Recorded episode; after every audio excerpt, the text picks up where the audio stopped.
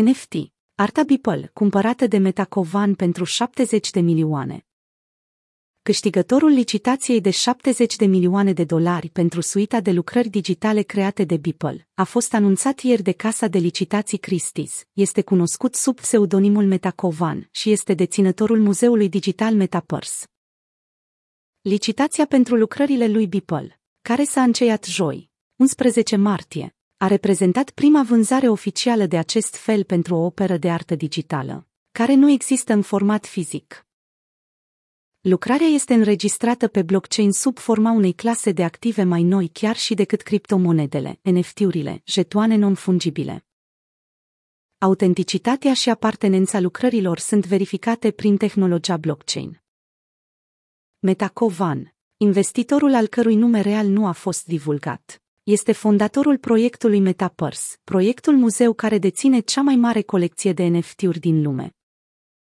Lucrarea completă, denumită Every Day is the First 5000 Days, este un colaj de 5.000 de lucrări individuale, realizate de Mick Winkleman pe parcursul a 13 ani.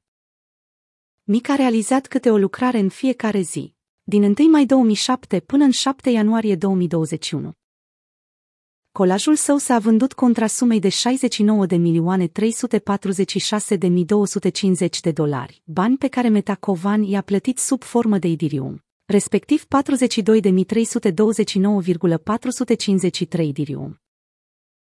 Conform calculelor făcute de Christie's, casa de licitații unde s-au vândut lucrările, vânzarea aceasta îl situează pe Beeple într-un top 3 al celor mai valoroși artiști în viață, alături de David Hockney și Jeff Koons.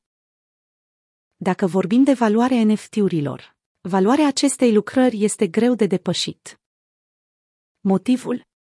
Reprezintă 13 ani de muncă zilnică, a declarat Metacovan într-o citație publicată de Christie's.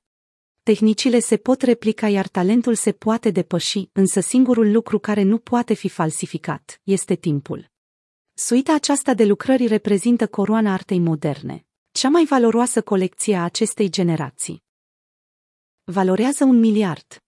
Metacovan, câștigătorul licitației,